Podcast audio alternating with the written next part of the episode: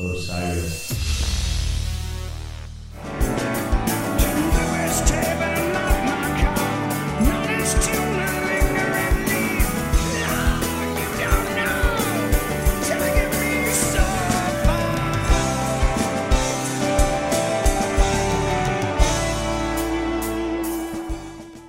So, uh, do you have Justin Timberlake's cell phone number now?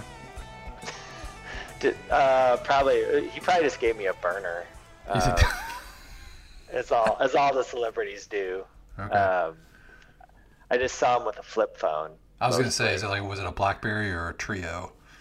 Um, I think it was like an old school like uh, I think it was like the the first flip phone that I had. I guess it's hip now. It's, it's, Okay. uh, uh, to like only talk on the phone, maybe I don't know. Um, but no, he did not give me his number. Um, the joke I do like to sh- uh, share though is that uh, well, actually I won't share that joke because it's probably not appropriate. Okay. But uh, um, well, that would be a first for this show ever. yeah, Let- I let's- use, a- I let's had to use just- a filter. I want to, I want to, you know, just in case anybody is unaware, uh, if if you missed the uh, the inauguration, did they? What did they? Was it like? What did they call it? Was it a concert for America or what were they? And I think that is, that is what they called it, Concert Okay. for America. Yeah. Okay, that was the the event on uh, on Tuesday night after the When, Wednesday, Wednesday night Wed- after the Wednesday night, inauguration. The twentieth. Yes. Right uh, after the inauguration. Um, I was unaware of this. In fact, uh, after I watched the Kentucky bas- d- disgusting Kentucky Georgia basketball game, uh, I flipped it over to uh, to NBC, and who who else do I see strutting through the Stax Museum of Soul Music, but the one and only Justin Timberlake? And I was That's- like, wait, wait, what, wait, what? and uh, yeah, so that was pretty cool, Jeff. So, uh, so do you have what's a good uh, share share a good story with the people? Sure. Um, yeah, I think this the fact that I've actually got this to talk about saves you from having to answer my questions about UK basketball, and also sa- saves me from having to bitch about you, Memphis basketball too. Um, but yeah, the uh, uh, we my organization, uh, um, the Soulsville Foundation, which has the Stax Museum of American Soul Music, but also the Stax Music Academy, which is an after-school program for grades six through twelve, and also the Soulsville Charter School. Uh, JT came to Memphis in JT, sorry, I'm Uh, sorry, J, JT, sorry. JT, yes.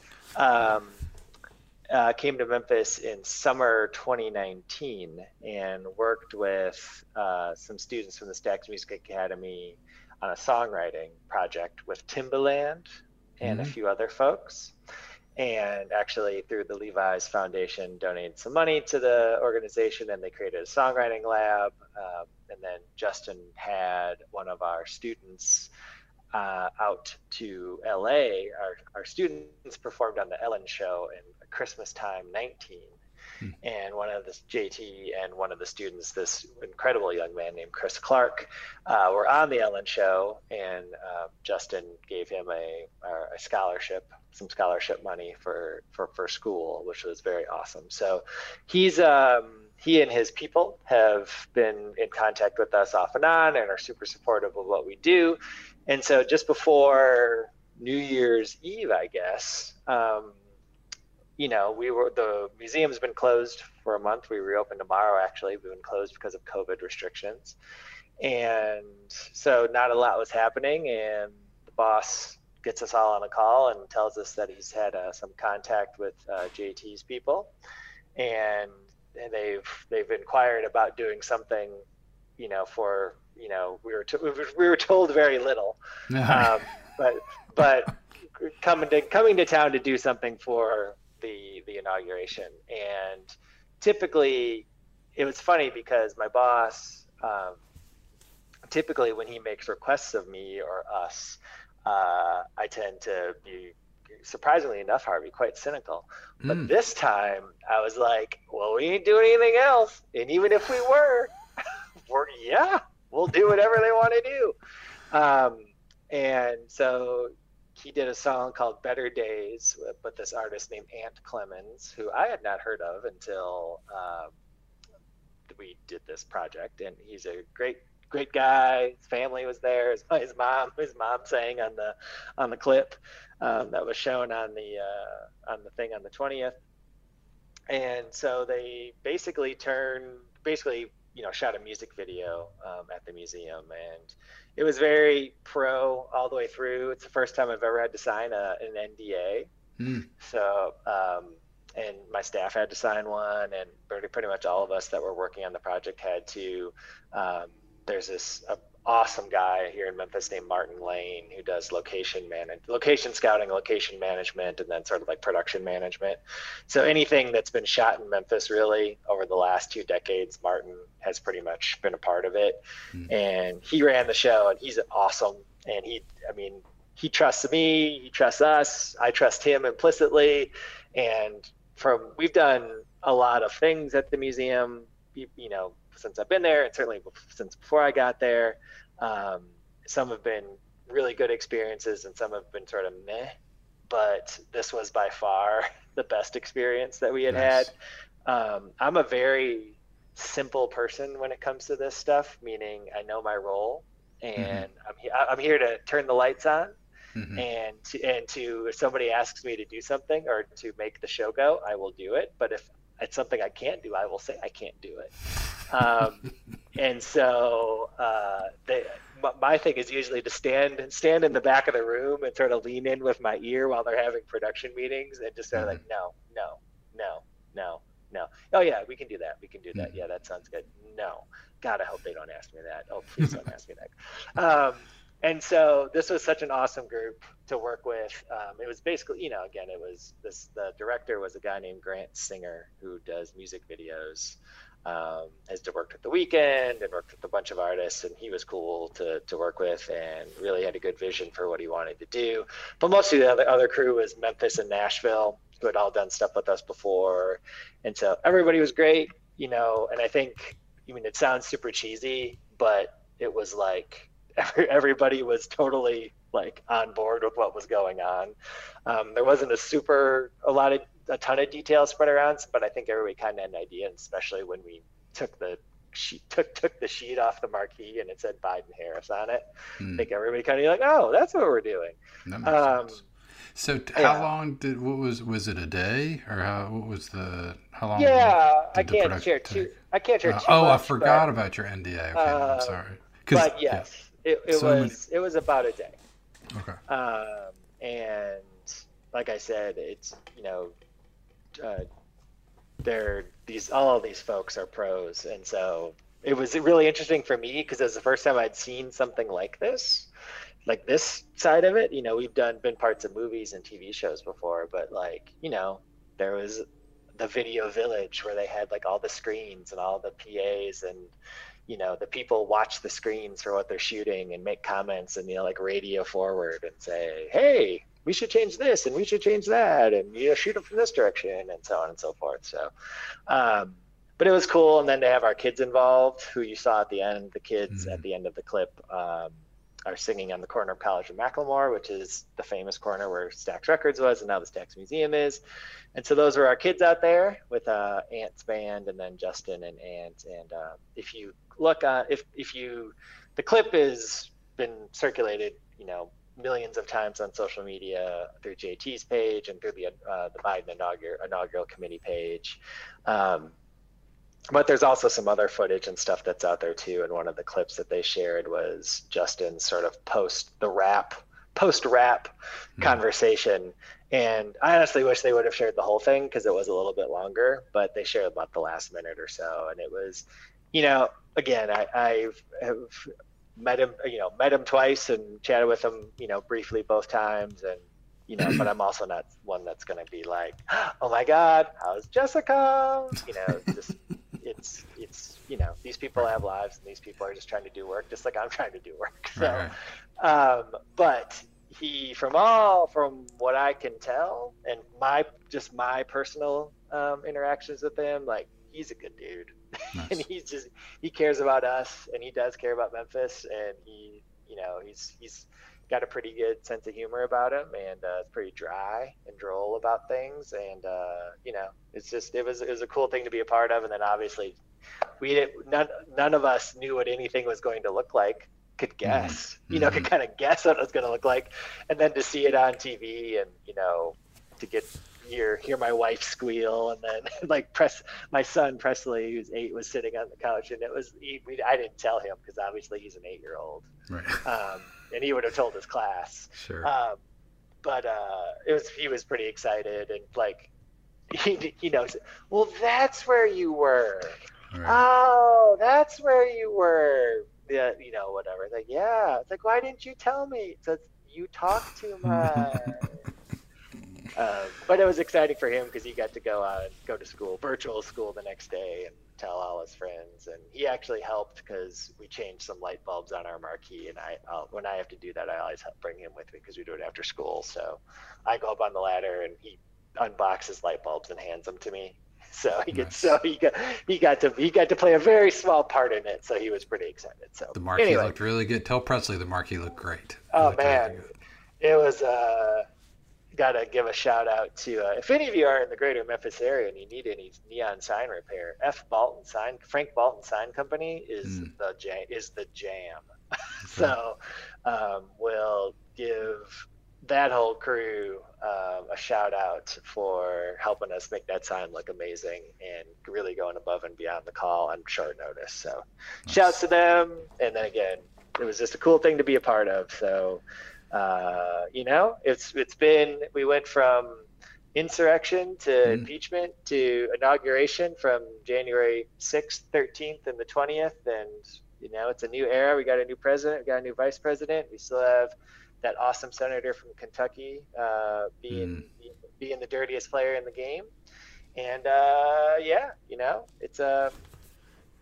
As I compared Mitch to, uh, he's a uh, he's he's not flashy like Ric Flair, but he is definitely like the heel of heels. Um, on his best days and on his worst days, he's like Senator Palpatine. So, um, I uh, but yeah, you know, we're here on recording on January 22nd, and it's a new day. So there's yeah. at least some. The bad, the bad man can't get us anymore, Harvey. And I feel. Is, which is interesting considering this whole thing got started. I think for a way as a way for us to deal with everything. yeah, yeah. Um, I mean, I feel like I've had Nina Simone in my head for a solid, solid three days straight, just, just constantly. Yeah. But um, yeah, well, so that was super exciting. I know that I was. Thanks for sharing. Uh, I know that um, I was interested to hear uh, how that all went down, and um, so beyond. Besides, you know, uh, the other things that have happened since we last spoken, um, we we are here together to talk about the thing that we like to talk about. Um, besides, you know, college sports and uh, and politics is uh, is the band from from Athens, Georgia, Widespread Panic, who uh, we are celebrating. I don't know if you can believe this. It's been 25 years since uh, a little tour out west called Sit and Ski. Can you believe it? It's, it's remarkable. I was trying to think. I was trying. I wish I could pinpoint something I actually was doing 25 years ago. It would have been my senior year of high school. Mm-hmm. Um, you would have been in your sophomore year of college. Uh, yes. yes. Yeah. Uh, yes. Because yes, sophomore year and and you know, uh, sort of first year of, you know freedom, sort of being off campus and mm. you know having had a car and um, and I, and I remember when the the Moon Times came out announcing the sit and ski tour. Um, mm-hmm. And feeling like, oh my gosh, that looks unbelievably awesome, but there's no way that I can get to Colorado, you know, right after the beginning of, of the spring semester. It is not, you know, not possible. But, um, you know, very aware of, of probably how awesome it was going to be. Um, we, we went the, uh, this past weekend to a park, uh, in Lexington with the kids. And it was literally, it was right across the street from the apartment that I lived in when I met when I met my wife. Uh, and that would have been in 1997, um, and I was, you know, and so I'm, I'm like, you know, at the playground and like literally just looking at this apartment straight across the street. And it looks, I mean, it literally looks the exact same. And mm-hmm. I think if it hadn't been for COVID, I might have gone up and like knocked on the door of the apartment and just been like, you know, can I just walk? I just, you know, let me, can I just see? And, um, and I started thinking about like, you know, you know, what would you say if you did that, right? Like, you know, hey, you know, I'm not, don't mean to be a bother, but you know, I lived here and I, I haven't stepped foot in here since I lived here. You know, back in '97, I'd love to check it out. And it was like, and I started thinking about it, and I was like, well, this is a long time ago. Like, what would have I thought if somebody had walked up and said, you know, hey, I lived in this place uh, 23 years ago. What uh, can I look around? Like, you know, it would have been like somebody when I lived there saying I lived here in '73, and it, like. Uh, and I was like, holy uh, crap. And I did that math. I was like, man, yeah, no. Uh, that, that, that's depressing. Yeah. Um, it's a long time. Yeah, it is. So I will say this that uh, 25 years ago in January, February of 1996, I don't even know if I knew that Widespread Panic was a band. Mm. Wow. perhaps. Perhaps uh, being fully immersed in Allman Brothers and, and Grateful Dead, and just I mean I probably saw them on tape lists, but I didn't I didn't know I didn't have any tapes by then. Um, certainly didn't own any CDs or anything yeah. to listen to. So I hadn't heard Widespread Panic. I didn't hear Widespread Panic until I got to college later that year. So well, um, it definitely was you know not that I mean you know um, it was definitely sort of uh, you know they I guess the the most recent studio album at this point was still Ain't Life Grand, right? And that's like, yep, uh, yep. you know, late summer of '94. So it, wasn't like they had a recent record that you might have seen at the you know record store or whatever. Um, but obviously, a, a, time of the band that we're quite fond, you know, and uh, they were writing some great songs and playing some great shows. But um, it uh, when listening to some some of the shows over the last week or so. Um, I mean, we get into this, but what I guess I was struck by, I was went in expecting to hear one thing hmm. again at, and heard something different, which was, I think we've, I mean, we've talked about sit and ski ad nauseum, you know, probably at least a half a dozen episodes. And I mean, it's been referred to in others, but the, we've always talked about this being this inflection point in the band's history and, and sort of where the band grows up and figures out what it is that they want to do. And you know they're building off of this amazing you know we always talk about 95 being the year where the the panic that we that we know and love sort of formed and growing out of that you know 94 year where things were a little bit more different and quote unquote by the book. Mm. and then 96 becomes this year that you know you and i both love so much. But what I heard was listening to I listened to I listened to the show that is probably the most unsit and ski of any of the shows. Do you know what show I'm talking about? Um, well, I mean, one one of my favorite shows, which is so very much not really a sit and ski show, is the very last show, the 21496 show, which is basically an electric show. But it is. Um, you, you so, may be thinking of a different one. so to me, it's the show that always sticks out on the uh, on the tour list, and it's the right smack dab in the middle of the tour. It is 131 from mm. Colorado, Colorado, State yeah. in the amazing uh, Juan Reed Gym or Colorado mm. Springs, sorry, um, and at Colorado College. And so I listened to that just yesterday, actually, for the first time in I don't know how long. And the second set starts with "Ain't No Use in to Tie Your Shoes." And ain't no use is 13 minutes tie your shoes is nine is nine minutes and every element of what 1996 would eventually sound like was there is there yeah and I wasn't. Yeah, I, like I, I, I, wasn't prepared. I wasn't prepared for it. And you're right about 214. 214 is the same way. It's like you yeah. listen to that. It's like and is over at, in 214. But, you know, it's not even. It's not even on their radar anymore.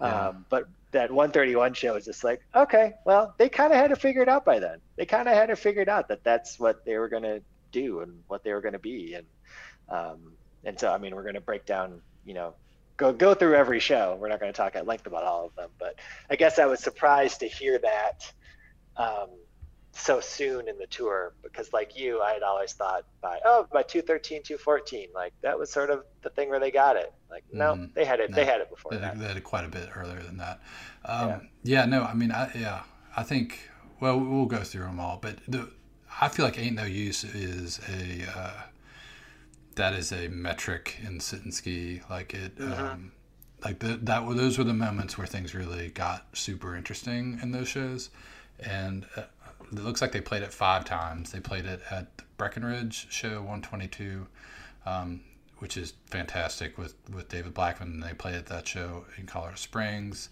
and then they played it in Jackson on 26, and then in um, in Steamboat Springs on 210 again with uh, with David Black. Or no, I guess Blackmon didn't sit in with them. And then finally uh, at that 214 show, which is a, the postcard Ain't No Use Tall Boy opener, which is just straight fire. So um, yeah, at 131. That's good. So, so yeah, so we're gonna just kind of run through the tour. Um, we, if you want to, you know, again, we've talked about this a, a, a, lot, but we did do, we did two episodes, uh, episodes 43 and or 42 and 43 back in January of 2018, uh, just a couple years ago.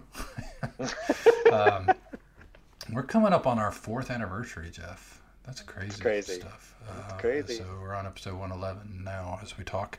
But um, if you want to go in deep, you know, and listen to some of our favorite picks, uh, you can go back and listen to those two episodes. Um, but we'll uh, we'll play some stuff tonight, or you know, this episode. But we're also gonna just kind of run through run through some. I guess we're gonna we're gonna each make our our five favorite moments of the tour, and we don't know what each of ours picks are, and um, so we'll just I guess reveal them as we go through the shows, and we may they may be all the same, but I'm I I have a feeling that they're gonna that we're not gonna have any overlap. That that's my oh wow that's my I would my be, bold prediction. Okay, I would be shocked if we didn't have at least one. Okay, maybe okay. Because if you um, don't have one on my list, I'm going to question your taste. Hmm. Well, I did make a point uh, that I don't that I only made one. You know, there were a few shows where I was like, I could have had a couple picks from that show. Um, sure. And so I made a point to only pick one like moment of each show, and and I I maybe overlooked a couple like traditionally amazing moments to kind of pick out the ones that I really liked. So, um, okay. you know, kind of like uh, you know, you just sometimes you want to go a little bit off the beaten path. But um, so we'll we'll do that. That's the plan. All right. Okay. So I know you. I know you. I know you picked the first nobody's loss. So that, we'll it, I mean, so that's something we can you know mention. Just that there were there was a a um, quite a quite a few debuts on this on this tour, right? Um, yep. And starting with the first song of the first show, um, and it's hard to it's hard to imagine. I mean, I listened to this thinking about uh, people listening to uh, you know what used to be called "Closer to Glory," but I guess is now just "Glory." Hearing that for the first time and thinking, "Well, what is this?" It seems crazy to think. Yeah, it um, it's the eighth, eighth ever "Glory" that uh, was played. Oh, was yeah, yeah, right. Yeah. And so, but you know, clearly that's. Uh, tapes from fall 95 had maybe not made it around and yeah you know, here JB so, coming out so the first show show is 11896 the first night of three nights at the Fox Theater in Boulder and I think I again I this I listened to this show the other day um, and it's so funny to listen to it and be like, oh, well, this is what Sit and Ski was supposed to be. Exactly. It's this be is the... what it was. This was the plan. this was this the plan, the plan. that was scrapped maybe I mean, do you think halfway through this show, or you know, maybe halfway through yeah. the next? Certainly by 120, it had been scrapped, but yeah, yeah I mean, there's elements. There's elements of of what it was intended to be, kind of sprinkled, you know, throughout. But this was this was the one that's like, oh, well, this is what it's going to be. JB's going to start, and Mike's going to play acoustic, and mm-hmm. um, and then it's like, no, that's not going to work. So yes, the glory, the JB solo glory is pretty fantastic. Mm-hmm. And then it's so fitting that the next two songs are Takeout and Porch Song, just because of how many times they played both songs during the tour. Mm-hmm. Um, they did Takeout seven times, they did Porch Song nine times. Mm. Um, and, and they were about 20, 20 shows total. That's how yes. long the tour was. And so it was, um, and they weren't always together, mm-hmm. meaning they weren't always back to back, but they were, you know, a Jace typically. Mm-hmm. But again, just like two songs that are perfect acoustic, and the porch. I can't. I, I left my notes in the other room, but um, I think the porch is slow on this show. Okay. Um, which is not indicated in the companion, but I'm pretty sure that it's a slow porch. So Glory, so, solo acoustic JB, a take acoustic takeout, and then a slow porch for the first three songs. And and you know just other again reading from the companion mikey plays a 12 string acoustic on a couple of songs um, and then yeah did they just get bored all like like early with with all of this um, I don't know. I mean, you it, still see so like the things that stick out to me. You know, I mean, and they they these were the things that were teased in that Moon Times ahead of the tour. That you're going to get some JB solo stuff. You're going to get some JoJo solo stuff, um, and and you got you know you got Todd on the bucket. I mean, I think just about every night, right? I mean, at least for like a, a song or two, you would get. Are you of, are you reading from the actual Moon Times? No, no. I just remember. I remember uh, those those things. Yeah, um, and the I feel like every night there's at least like a couple songs that they do the slow down with Todd on the on the five gallon mm-hmm. bucket. You know, um, and so those things were kind of this happened the whole time, but it does feel like maybe the decision, maybe it was all Mike's decision, or maybe it was the band's, but that you know that he decided, well, I don't think I'm going to play the acoustic. I'm just going to play my, you know, my Telecaster and just make it quiet. yeah. and then that's basically what what he played the rest of the tour. Um, so, but yeah, no, this is a great show, and yeah, definitely if you haven't listened to it, listen to it, and and that is sort of the idea of what um, the sit and ski tour I think was was supposed to be. That is a fantastic encore of, of knocking around the zoo and Avis Love Tractor and. Um, How did you sign up for Moon Time? How did you sign up for Moon Times? Um, at a show or through the nascent inter- internets at that time? Oh, I don't think it was through the through the nascent internets. I think it was probably, I would think, uh, you know, you write your name and got on the mailing list when you showed up at a show, right? I mean, yeah. That's probably when it, because I, you know, because I had seen a few shows in the fall of '95, and so I probably did it then, and that they, you know, mm-hmm. they would have sent this out after that. Um, but yeah, so so that's the first of three shows at the at the Fox and Boulder to start things off for the for the tour. Uh, the next night, um, I feel like this one gets overlooked a little bit because that the first show was sort of so different than the rest of the tour, and then the the the third night at Boulder, I think a lot of folks would hold up as as maybe the best show of the tour. Um, mm-hmm. But this second night has got some great stuff too. You got uh, you know you have David Blackmon um, making uh, his first appearance of you know several from this tour, and um, you got. Uh, you know, waiting for the wind to blow down the tree in my backyard to start off the uh, the show. I think was that the only time they played that? No, yep. no, well, no. It actually. is. Is it okay? Yeah. Um, yeah, anytime. So that was kind of cool. And then um, you get your first Nobody's Lost, which I know is, is what makes this show stand out for you. Mm-hmm. And um, uh, and then uh, Ribs and Whiskey, first Ribs and Whiskey since '92, uh, and that was a J. I guess that's a JB solo, right? Yeah, uh, the Ribs yes. and Whiskey is awesome. Yeah. Um, and again, it's uh, we've talked about this with this song we've done 111 episodes. We're gonna repeat ourselves, but um, I listened to this. and was like, how is this song not on the rotation? Like, why did it take so long to get into the rotation? Yeah, um, it's just great. It's a, yeah. it's, I mean, he just growls it. It doesn't sound like he hasn't played it. And this, and this, I'm hard to believe he hadn't played it in three and a half years, in, from 1992 to 96. Yeah. Um, but it's great. And then just the weird little set list quirks of, of this whole tour. Um, driving City of Dreams, driving, you know, mid second mm-hmm. set with Blackmon, and then Nobody's Lost, Dream Song, get Let's Get Down to Business, Gradle, like back to back.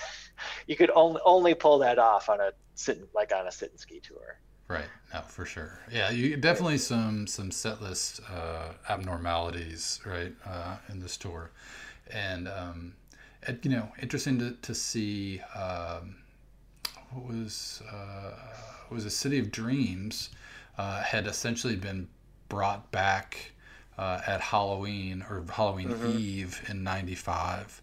Um, along, I guess you know, you see several of those songs. You see, Aunt Avis was a similar. Um, had been brought back, or I guess it debuted uh, at Halloween '95 and then sort of had become a, a regular rotation during sit and ski. City of Dreams had been on the shelf for a while, came back at that new uh, that Halloween run in '95, and then comes back. You know, gets played four times during sit and ski. So. Um, we'll, we'll see that again as we go through here, but you know, several of those songs that sort of um, be, became um, cornerstones, right, d- the, during this tour. Um, yeah, which is which is really cool. So, um, anything anything else on this show before we move on to the next one? No, let's move on to, as you said, probably the best show of the tour. So. Yeah, yeah. I mean, I think so. 120, 96. Um, you know, I think every anybody who's listening to this podcast is should be aware of it. This was in our uh, our Sweet 16 for for COVID, right? That was uh, yes. It was a number. Was it a four seed? It was in the. Was, I think it was the four seed. Yeah. Um, and uh, had a pretty good run, and then got knocked off by I guess four three ninety six maybe. Mm-hmm. I think it was the one seed took it out.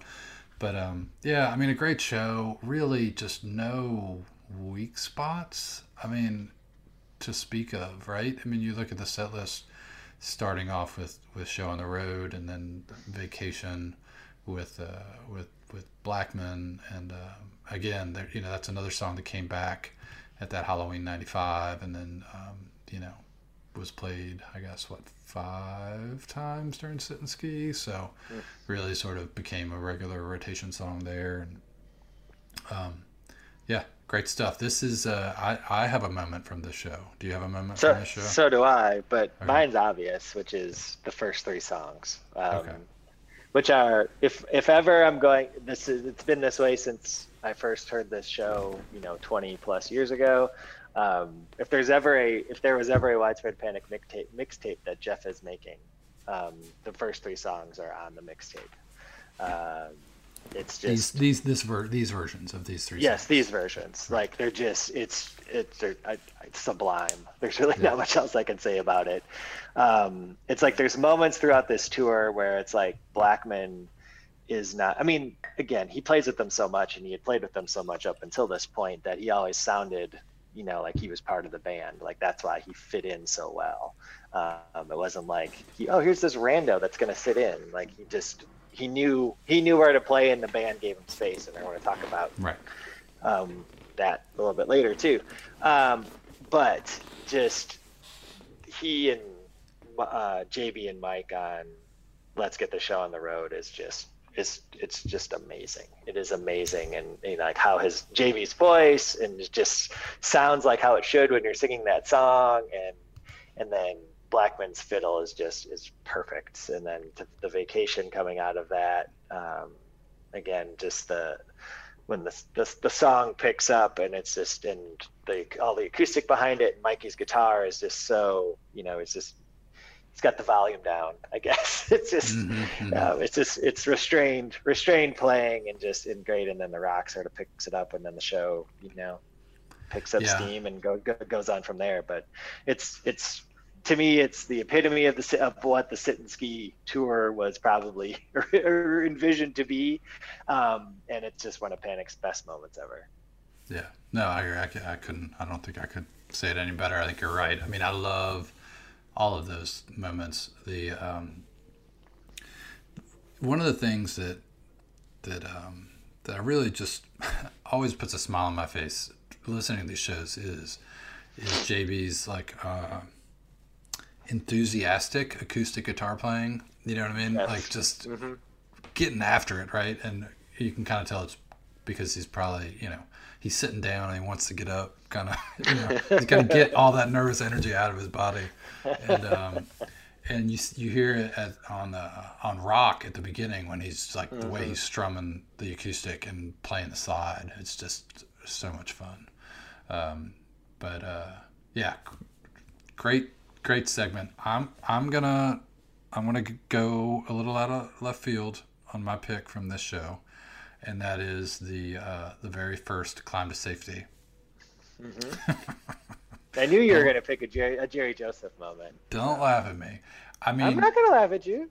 I, and I will I will admit this is anybody, a this is a safe space here, Harvey. Okay, we respect each um, other's decisions here greatly. Okay. The uh, I mean, I will admit as quickly as anybody that you know uh, climb to safety is is pretty well played out by now, at least to me. You know what I mean? Like if I'm if I'm seeing a, a second set closer these days, climb to safety. I, I, mean, I'm I'm not excited about it, but um, this like the beginning of climb to safety. I think the the energy on it is great, and I also just love JB's JB doing the backing vocals. You know what I mean? Of like mm-hmm. him doing the the uh, the school's part. you know, any other way to say it, but um, it's just great. It's just great energy, and uh, obviously Jerry brings a lot of energy to the to the stage, and um, I think maybe because like the so this was the first time it was ever played, and then it was not played again until you know spring '97 with Jerry, and then I mean it wasn't played without Jerry until was it summer '98? I guess yeah. yeah. Summer '98. So not for another two and a half years would the song be played without Jerry Joseph, and really only four times in the first two two plus years.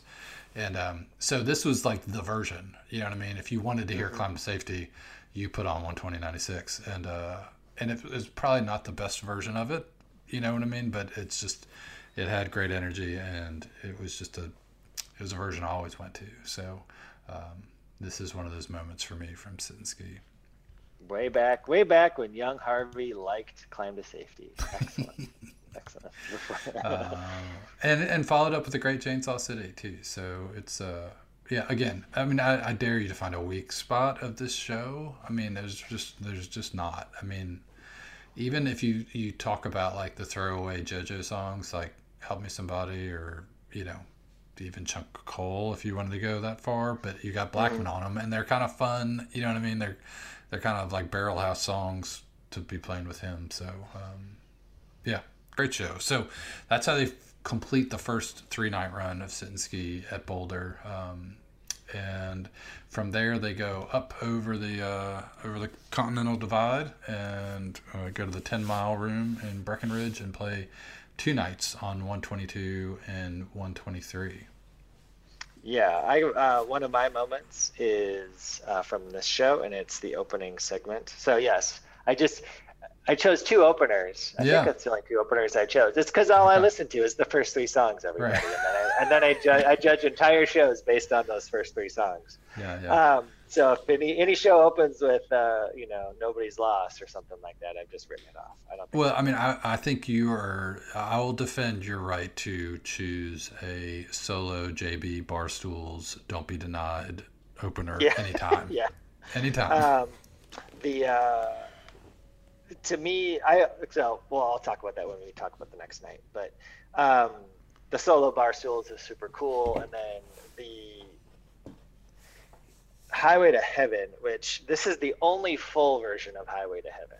Hmm. Um, obviously, there's there's a number of Highway to Heaven raps in things where uh, JB would sing portions of the lyrics, but this is the only one that's straightforward. Of course, this is a, an amazing uh, later period Al Green song, gospel song.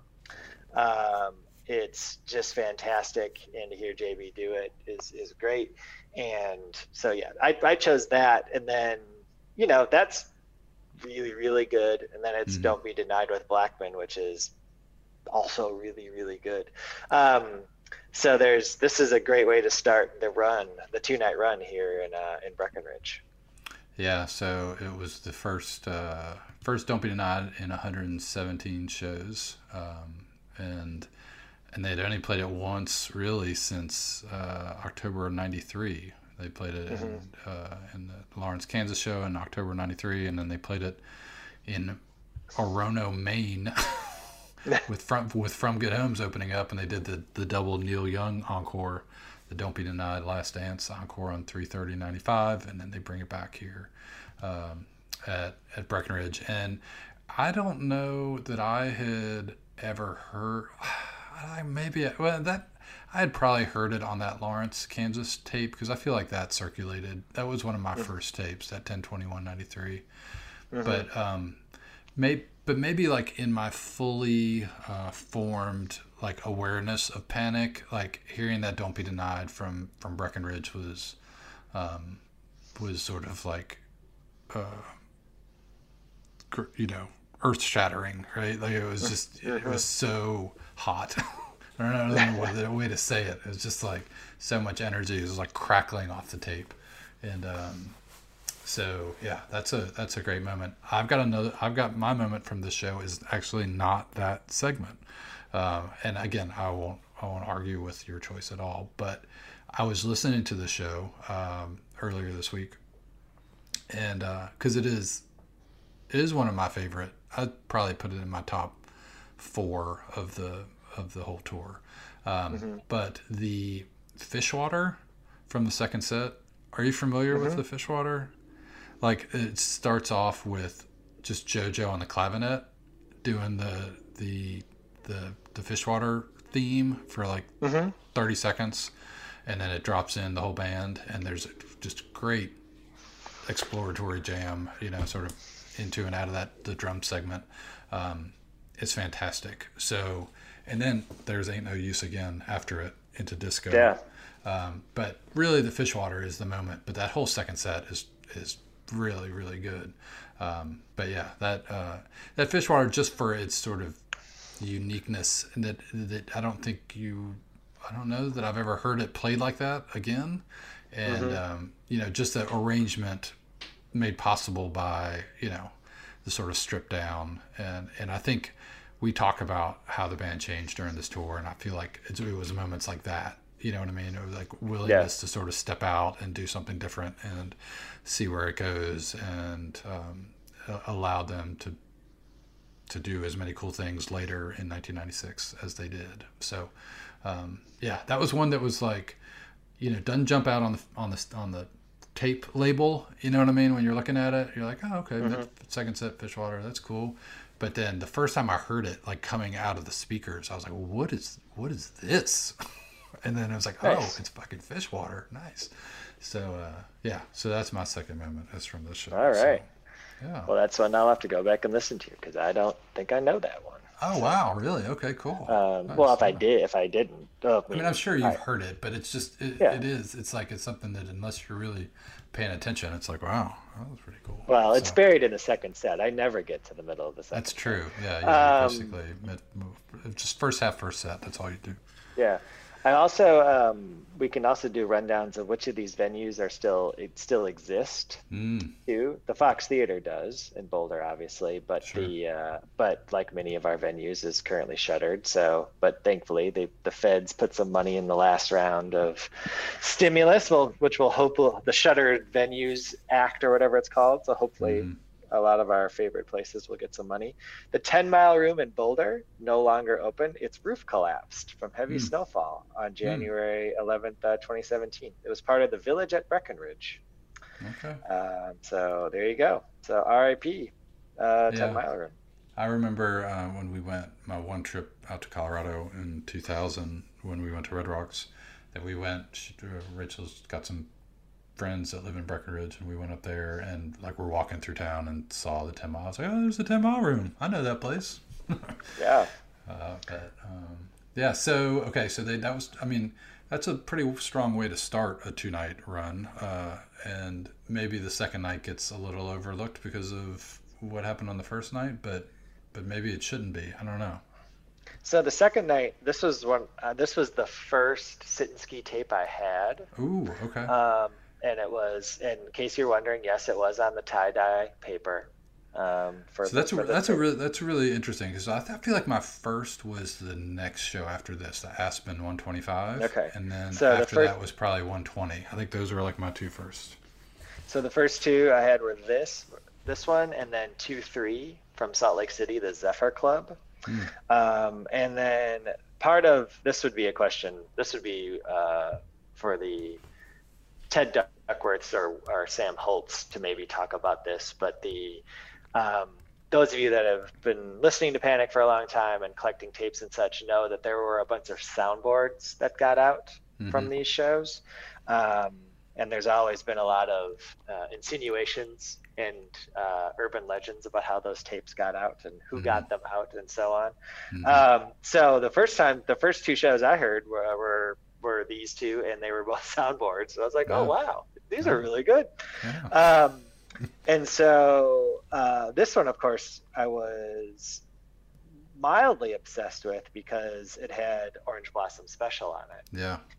And which is you know a song that they played several times on this tour. But again, this show this show is great. You know, too. Uh, I think in retrospect, uh, the night the first night is better.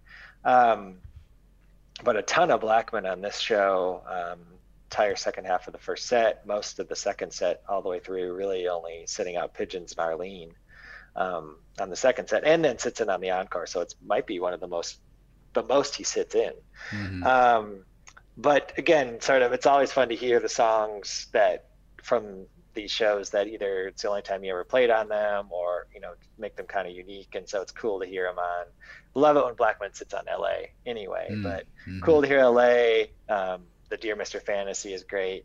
Um, but yeah, then to hear the Orange Blossom special and then Dirty Business, which I was thinking about the Dirty Business thing, and I was just like, oh, you know, if you listen to the lyrics of Dirty Business, it's it's it's such a fit for this tour because it's you know, yeah, just about mountains and mines and you know so on and so forth. So, um, but this is a good show. But this was like I said, this one will has special nostalgic value for me just because of the of the it, it, it was tie dye tie dye paper worthy.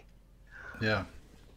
Um, uh, so after that, two nights in Breckenridge, and then they go uh, further into the mountains, uh, take a day off, and then they start a two night run at the Wheeler Opera House in Aspen, Colorado. And um, like I said, I think this was maybe the first sit and ski tape I had. Um, mm-hmm.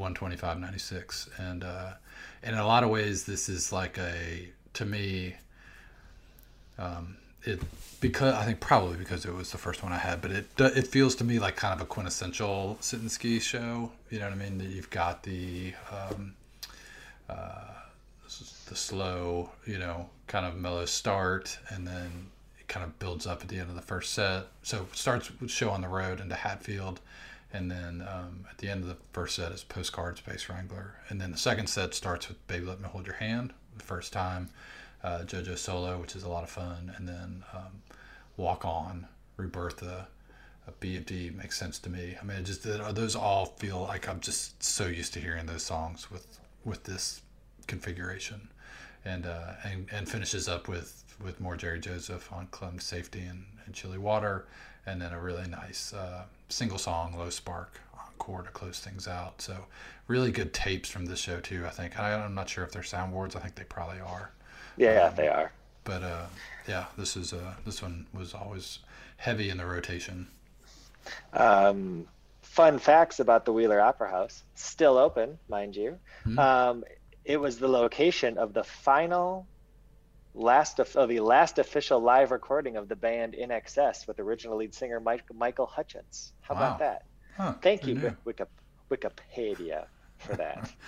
what would um, we do a, without the everyday companion and Wikipedia on this It was a, a rare 1997 Australian limited edition six track CD, an EP, mm. as it were. Yeah. So, how about that? Um, the next night, 126, C show is uh, another debut uh, of Solace. Yeah. Um, I know you're a big weird... Solace, Solace fanboy. Just the, the weird little uh, JoJo interstitial that shows up throughout uh, this and then makes some appearances in spring 96. Um, it's fun, you know, it's grown. We've had our moments, but it's grown and uh, on me over the years. And uh, show starts off with JB and Mike and um, and it stoned me. Uh, and then to me, it's that end of the first set, or the I guess it's mid first set with Holden Vacation, but then the Disco Diner, Just Kiss My Baby. Uh, yeah, yeah, yeah. After, the, after the second, and the, the, the tall boy JoJo solo is fun to start yeah. second set, and then yeah, Disco Diner, Just Kiss My Baby.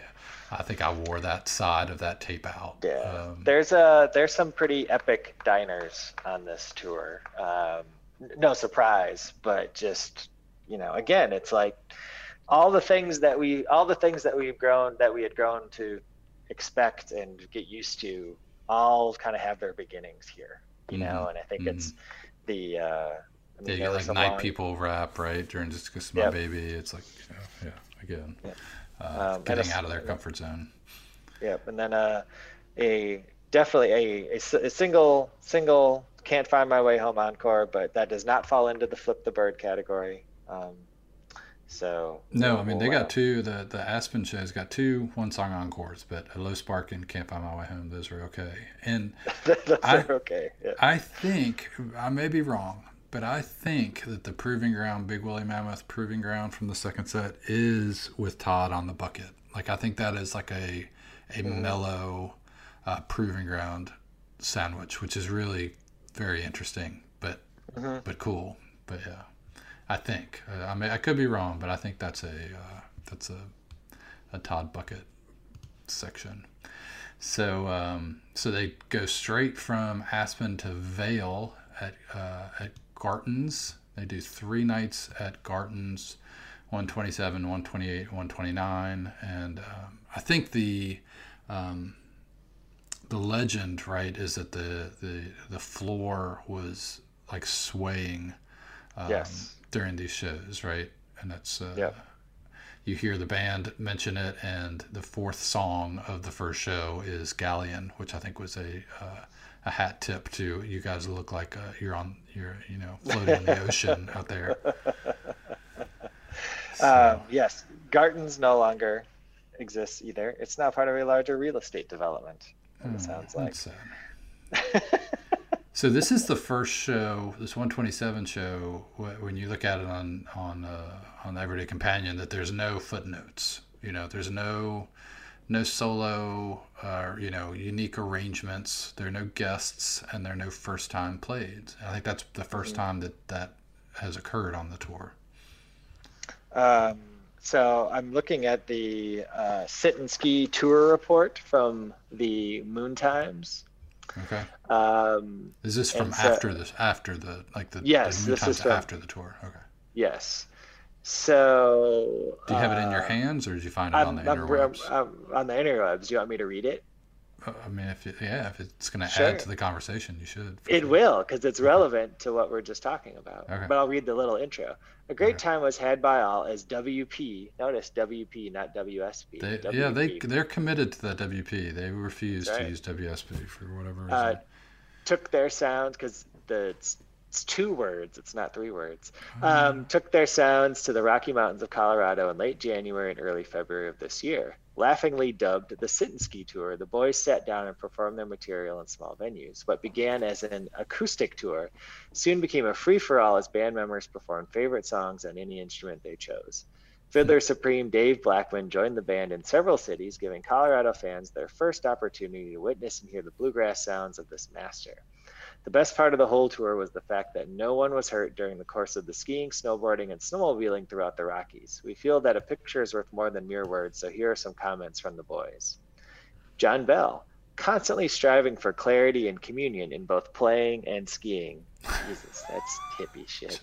Um, uh, Todd Nance, my butt still hurts. Uh, JoJo, John Hermann, it felt good to finally play my favorite and uplifting Beatles tune, Your Blues. Mm, Domingo Ortiz. Domingo Ortiz. I'm from Texas, so I didn't ski. I watched Perry Mason. Oh, I'm right there with you. I'm right there with you, Sonny. Um, Dave Schools to the crowd at Garton's. Anybody have any Dramamine? I'm getting seasick up here.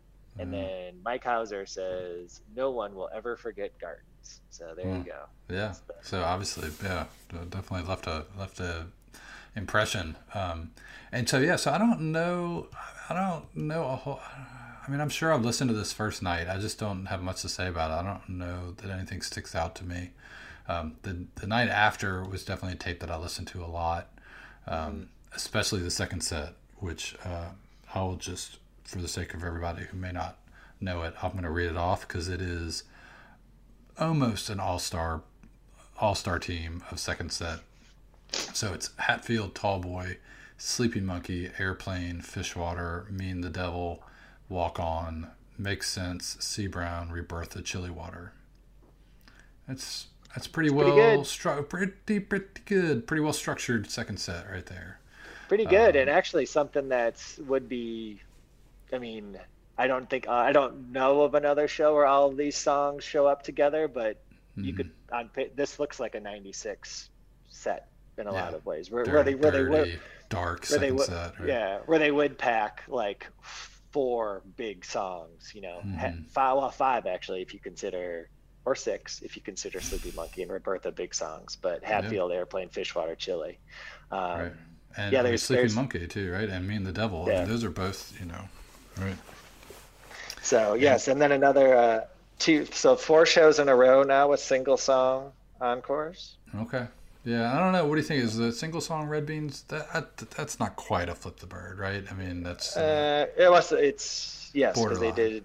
To me, it's a flip the bird. okay. To me personally. I mean, I feel like um, it's a step above a blackout blues single song encore, or you know what I mean? Like, I'll, I'll give you that. you. You bring the energy. Everybody gets excited. It's you know, uh, it's a little rarer than a traditional, you know. But yeah, no, I I, I, I won't argue too much. Um, Okay. you get a first set, Papa's Home, into Let's Get Down to Business, which is obviously not a traditional combination.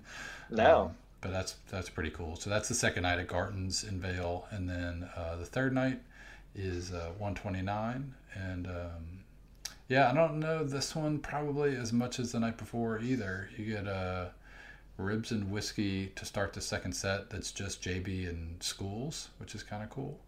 Um, and you get a first set vacation and a uh, get up early in the morning. Um, so that was the first time that it appeared during the tour, and uh, Genesis Port Song, which is pretty nice encore. Um, the the vacation holding again next to each or by each other in the 1st Mhm. set, and then Mhm. yeah, the ribs and whiskey with JV and Dave, and then yeah, the stop go diner early, and then kind of a you know Jack please bringing the bring it down a disco pilgrims and then a Conrad to close it out. So Yeah, I mean, I wouldn't Um, argue. I would be happy to see that show anytime. I mean, don't packing, don't mean to put it down. but it's but again like packing the sets with like big songs um, the diet stop goes 12 minutes diners 11 um, and then everything else after that's about six so um, but yeah it's a it's a strong show So um, and then we move then we we move to the your- Juan Reed gym this is your my jam this yeah, this is your special. personal thing, and we're at this point. Are they halfway? They're now halfway through. The Yeah. this is the eleventh show of the tour, so they're on the back half now. Uh, they've moved, kind of moved out of the mountains, I guess, a little bit, going to back Mhm. to Colorado Springs on their way to Utah. Um, and uh, yeah, I know this this show holds a special place in your heart. I think I did. Uh, didn't we do uh, part a feature on the episode about the great Juan Reed? I believe we did. Really? Uh, well, I'm pretty yes. sure we played from that episode 43. We did the driving, junior driving, and then we did that ain't no use tire shoes Parsons. Yes. So we uh, we, we did talk about Juan Reed. Um, Yeah.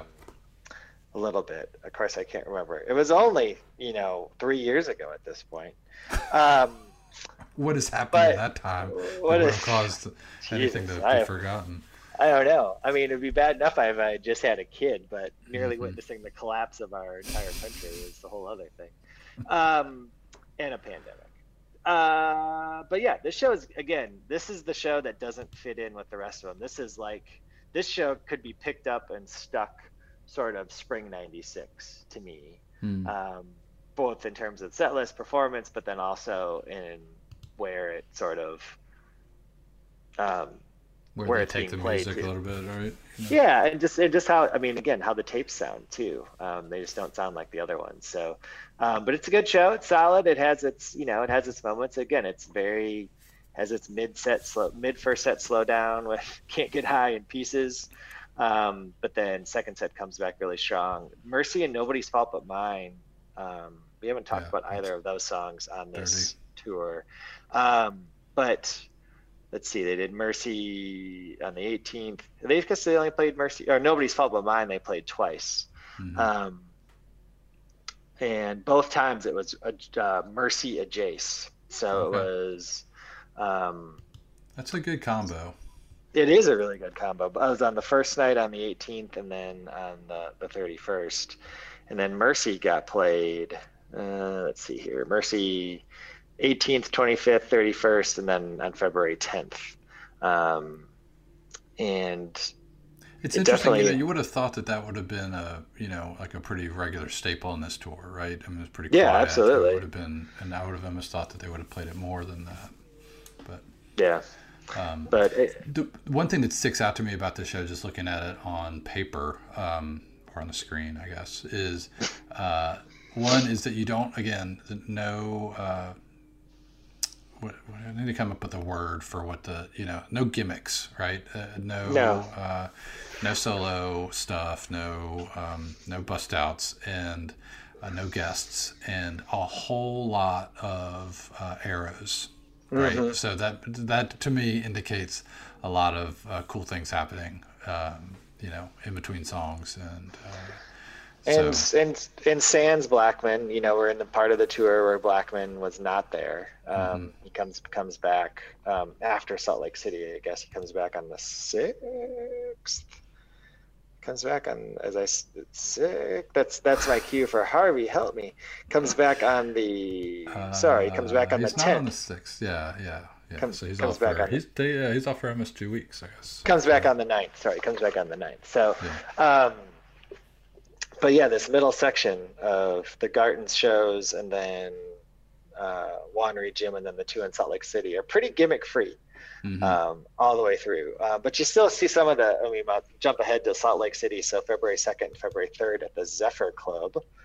Um, and you see something, see a Stoned Me opener. Let's see if the Salt Lake Zephyr Club is still open. It is permanently closed. Mm. Mm, it closed on Thursday, August 7th, 2008, according to the Salt Lake Tribune. Um, but the Stoned Me opener, oh, that's Yeah. a cool little building. Nice.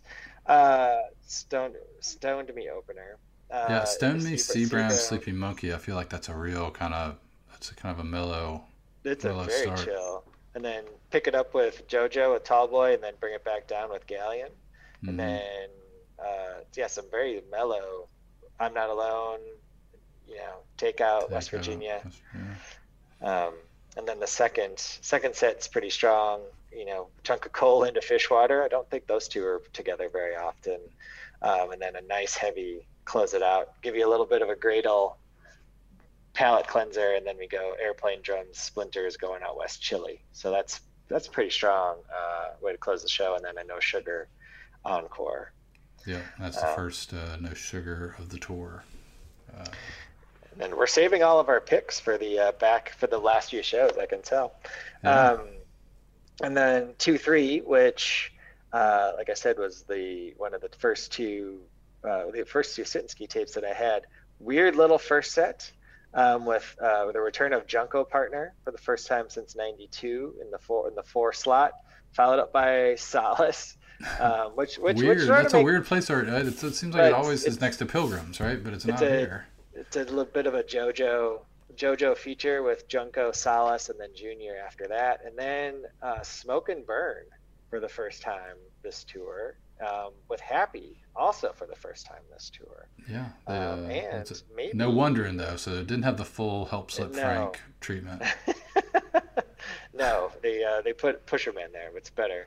And then Mhm. the second, um, really like the we we've talked about Glory and the you know we talked a little bit about tonight, but I really like it when Glory is not on its own, just to see sort of what else what else can be done with it. Um, and so it's a really cool Glory Disco Diner Blight, uh, followed by por- a slow porch Pilgrim Stop Go Littlekin. Um, hmm last straw papas like that's that's That's classic right there Yeah, That- that's good yeah. stuff All right. So then we they take two days off. Oof. Uh, it's the longest break. break. that they had, Big Yeah. break. And they go to a whole different, st- another whole different state. They go to uh, the the Snow The King big Center. sky, the big sky And- state, right? Yeah. Um, go to the Snow King Center in Jackson, Wyoming, where they played, what, 729 95. Uh, Mhm. they played there, and then they play there, uh, what, 6 2? Six two ninety six. 96. So they're there a little less than four months later, but they're playing in the big room for those shows. Here they're playing in the grand room, which I guess is the way of saying the more intimate venue. Um, and we get another debut for this one. We get uh, the very first Hope in a Hopeless World. Yeah, yeah, that's nice. Um, yeah, just uh, I mean, such a, um, a st- would is to become a staple, right, in the rotation, and, and uh, Mhm. it comes out, uh, and I guess it's just JB and Sunny to start off. Yep. Uh, Hopeless World, so uh, it's pretty cool. Um, and you get a, a wonder and then a fantasy right after that, so they get things going pretty quickly. So we're bringing some gimmicks back, as you call them. I don't. I mean, Uh, and I feel like I still feel bad because I don't say like it's not a bad thing. Like I I'm know. happy to hear a raise the roof with Mike and Sunny. Like that's I'm good Yeah. with that. You know, I don't know they call it a Um, gimmick, but yeah. Yeah, that's pretty awesome. Um, I don't have that on my top five list, but it's pretty amazing. Um, Mhm. Return it down on the farm after you know since Thousand eighty since shows. eighty nine thousand shows, Mhm. um, and then uh, Holden Bow Holden Bow Legged, which is a great combo. Yeah. And uh, it's just a, another overall good show uh, from this tour, and I think really sort of sets the stage for what the next night, which is probably one of the one of my three or four favorite shows from the tour. Yeah, yeah, and you get another. You get the ain't no use, which I'm sure is is fat there in the second set uh, into nobody's loss. Um, so second night uh, at Jackson, this was one that always stood out to me, like on the tapes, because it just seemed so big. There were so many Yeah. songs and so many sandwiches, so like it it looked bigger even than it was. But you got like wraps and sandwiches, and it just it was- just looked massive. It just looked like a massive show. Yeah. Um, great first, or great way to start off the show. Um, take out rock, and then a mid first set, Chili. Thank you for letting me be myself, and Chili into one by one, um, which is very cool. And only the second time that one by one was played on the tour. And then uh, one of my again Galleon hmm I guess it's my favorite instrumental. I don't know. It's right there. Uh, Galleon Walk On, followed with a then and then like an LA Porch, too. Right, right, Yeah. close by. Well, you That's- got the that's full pretty fun. Full first set takeout porch sandwich. Um, Yeah. you know, which is pretty cool. And um, but yeah, that's a lot of that's a lot of meat in that first set. Um, Mm-hmm. And uh, but they don't really let up a whole lot in the second set. You got like like JoJo talked about his favorite, you know, lullaby, your blues, Mm-hmm. um, to to start off solo, and then um, Rebirth Rebirtha Hatfield, and Avis Fishwater, um, Barstools with the Satisfied, and then Gimme Conrad Four Cornered Room. I mean that that post drums. I feel like if I had been there, would have been really confused. You know what I mean? Like, uh, it just kept going. Right? It's like you go Fishwater drums, Barstools, and then give me Conrad. I almost feel like Conrad. You're probably at the closer, right? But then it drops into four cornered, and then after that, you're like, okay, well, and we, you know, we'll probably one more song, but instead it's Maggot Brain, Happy Child Ain't Life Grand.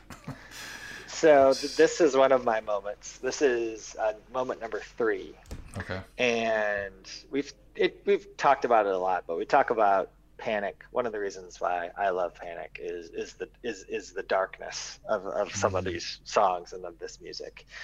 To me, there is no. When I listened to this again the other day, and again, admittedly, it's been a couple three years, but listened to this the other day, it was like the perfect encapsulation of that light the light and the dark the Mm. darkness surrounded by light because like you said it's just it's perfect it's like, oh, we have Gimme, uh, this nice little sweet song, and then we have Conrad, and the hippies love Conrad because you can dance to it and it's fast, and then right into the the first four cornered room. Yeah. So very much like, what is this? And it's Uh-huh. a badass version of four cornered. Like it Yeah. is na- nasty. And then again, follow it up with maggot brain. And you're like, what? um, it's just can this get if you were in a bad headspace that I was show, gonna say, yeah, if you were on a head full, that it would have been you confusing. Are, yes, you're you're probably it's knees to the chest, head hands over the head kind of thing. I mean, it's just you, you can't escape it. Like the darkness, the darkness has come after you. Mm. Um, and then I love after Maggot's done, JoJo starts doing the Happy Child, Mm. and so which to me, I'd always thought that Happy Child was the thing that got thrown in. Like again, they knew it was gonna. I mean, they were writing down set lists at, by this time, so. Ain't Life Grand is on the set list, but it's almost like as soon as Maggot ends, it's like they uh, JoJo just starts Happy Child, and it's he starts it and plays the main theme, most of it, and then Mike comes in while JB's you know futzing with his mandolin or whatever. I just think Right. it's so cool. It's just a different way of coming at it um, Yeah. than what I than what I was used to or used to hearing, but it's really it's really cool. And again, it's just that four cornered is so mean Mm. so mean. Um, anyway, so that's Nice. moment number three for me. So, so it's from is it from Gimme to the end of the set, or what's your, what's Uh, your I would say, well, Conrad through the end of Conrad the set. on? Okay. Yeah, just because it's like, like you said, it's like, oh, the show's probably over. Like, oh, it's so happy. And Yeah. then, oh God, no, it's coming after us. Um, it's interesting that you mentioned that Happy Child being a, a JoJo led is. It reminds me of what I was saying about that fish water from 122. Oh, yeah, sure. Right. You know, it just it sounds so different. Um, so, all right, yeah. So that's a that's a special show, two seven for sure from Jackson. So uh, after that, they head back to the the uh, the big city before they they kind of wrap things up. Um, they've got just a few more shows, and uh, two nine ninety six at the Ogden Theater in Denver, Colorado. And is uh, is the Ogden still around, Jeff? I don't know. Let me look it up. Okay. So um, you got the return of David Blackmon here. Um, he spends some time at the end of the first set. You get a It is. It is. It is per Denver's premier concert venue and featuring the latest in contemporary rock shows. awesome. I'm glad to hear that. Um, so nice, nice trio to start things off with the Little Kin Please Stop Go, and then you got a, another Smoke and Burn, uh, Happy Chunk of Coal. Uh, I still want to call it Burn Faceless. Again, I can't I get know. used to Smoke and Burn. And Burn then, uh, Faceless is a better title than Smoke is. and Burn is. and uh, and then Stone Me Vacation Blackout Blues to close things out on the first set with uh, David Blackmon, and then um, second set is uh, there's some good stuff in there. Yeah.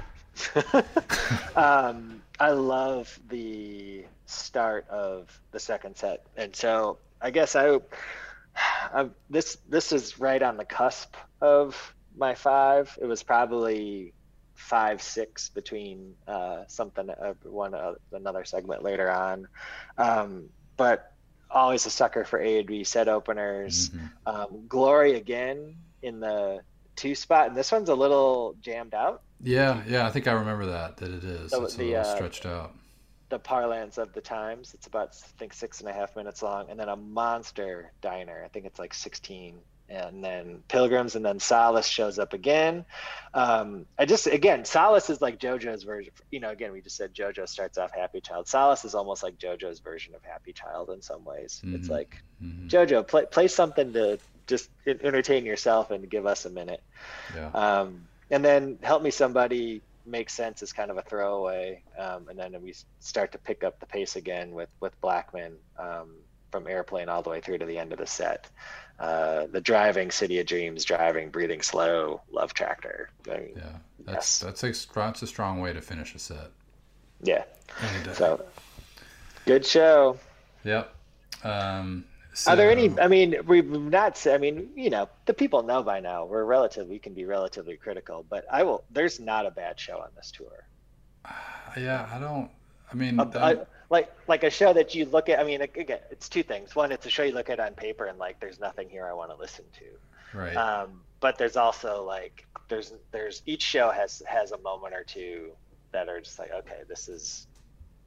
They're still putting it. They're still putting in the work.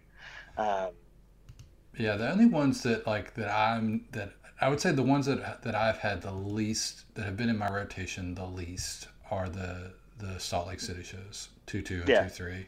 Mm-hmm. Um, but you know, and I'm sure that they're really good. Uh, just they just had, I didn't you know again it was how they were presented to me. I didn't get them probably until you know they were one of the some of the last sit and ski shows that I collected, and uh, they just never never stuck out. But um, yeah, definitely not. There are no clunkers, no clunkers in the group. No. So um, so from Denver, uh, we've got two more stops on the tour. The first one uh, is at the uh, the Sheraton Ballroom, which uh, I mean, you got you ever been to a conference there at Steamboat Springs at the Sheraton Ballroom? I've been to some conferences in the in, in the Sheraton though, but never yeah. that one. No. right, right. Um, so this is first of two nights, two ten and two eleven, um, and to me, like the the last four shows of this tour. Um, it's interesting that I mean, there's so much good stuff throughout, and especially in the middle, like you talked about that 131 show, which is smack dab in the middle, is great. But to me, the first two runs at, in Boulder and Aspen, or Boulder and Breckenridge, and then the last two runs in uh, in Steamboat Springs and Crested Butte are like that. Those are my those are my sweet spots. Mm-hmm. So uh, 210 is the first one. Um, you've got uh, you know first set has a you know, picking up the pieces, Blight Jr. with Blackmon to start off, which is uh, that's you know pretty unique stuff to start a show with. Um, and then later in the set, you get a Happy Child Disco, which is an interesting combo. Um, I was just looking at that actually, because same thing. I was like, that that seems pretty rare. But if you on the thanks to the companion, yeah. um, it was. I just saw it. Where did it go? It, it happened twice in 92, once in 93, and hmm. then not until the 96 thing that you're talking about. Yeah. Um, so it's it was interesting to see them sort of adjacent to one another, but it's also like that is such a strange it's a strange place. So is JB switching to the acoustic for just Yeah, I don't know. And I wish that is, um, one of these days uh, I need to. I mean, I, I hate to tell, you know, uh, Ted and Scott their business on the uh, on the EC, but I do feel like the the the Todd on the bucket segments of sit and ski should probably be notated um, because they're different, you know, and I think it helps tell the story a little bit of the shows, you know. And so it might have been coming out like maybe they did. Mm. Maybe Wondering Great Old Radio Child was was uh, Todd on the bucket. I, I mean I don't know. Um, I'd be more likely to think that the start of the show was with Blackmon, the pieces Blight Jr. But again, since we don't have it and I don't know it, but um, anyway, yeah, I like I like that we're admitting at least that we don't know these shows in an encyclopedic fashion. I mean, it's actually. I mean, I, I don't think people come to us for encyclopedic knowledge of this, but mm-hmm. uh, I appreciate I appreciate I'm appreciating tonight that you've been very we've both been very open and honest with the fact that yeah it might be good I don't know we don't have. We don't know every. We don't know every song of this entire tour. Really, Jeff, yeah. come on. it's now, only spring. Spring '96. That's a different. That's a different story. yeah, that is. Yeah. Uh, um, yeah. So, and, but uh, another, you know, use tie your shoes um, in this show too. Oh. Um, yeah. But yeah, this one, mid second set use, is, is really good here.